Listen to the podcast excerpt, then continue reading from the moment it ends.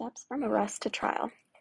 When a crime is committed, this is what should be expected a police officer will do when arresting a suspect. So, the duties of a police officer crime prevention, law enforcement, assistance to victims of a crime, maintenance of public order, emergency response, investigation of a crime. What a police officer must do for an arrest to be lawful. First, identify himself or herself as a police officer inform the accused of the charges, caution the right to counsel, right to remain silent, physically touch the accused to signify custody, usually meaning putting the suspect into handcuffs.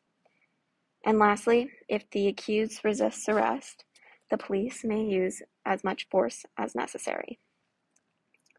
Police services principles need to ensure safety and security of people and their property Importance of safeguarding fundamental rights guaranteed by the Charter of Rights and other human rights laws. Need to cooperate between police and communities.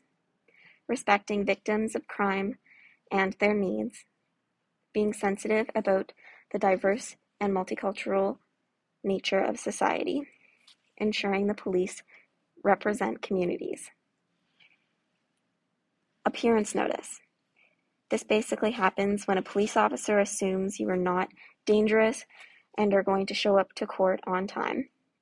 The police officer will then provide a spoken or written evidence providing you have committed a crime during the trial. Arrest warrant.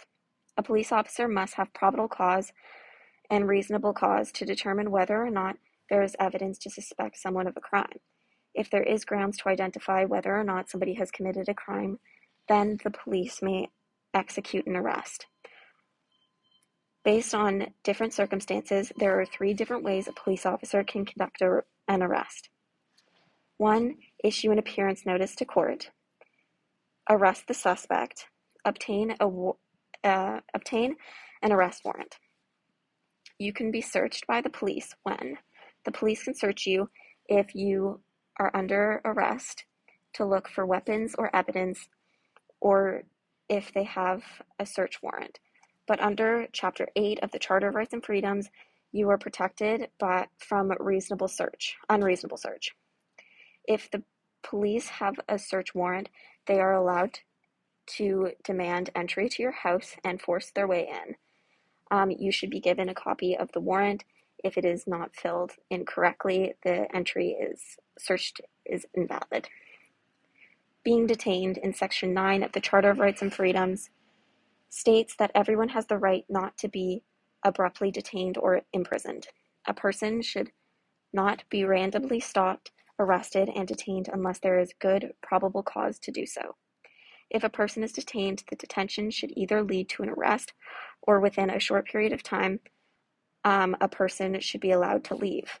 The police cannot force someone to be detained unless they officially arrest them. Overall, these are the important pre-trial procedures that must be taken into place when committing after committing a crime.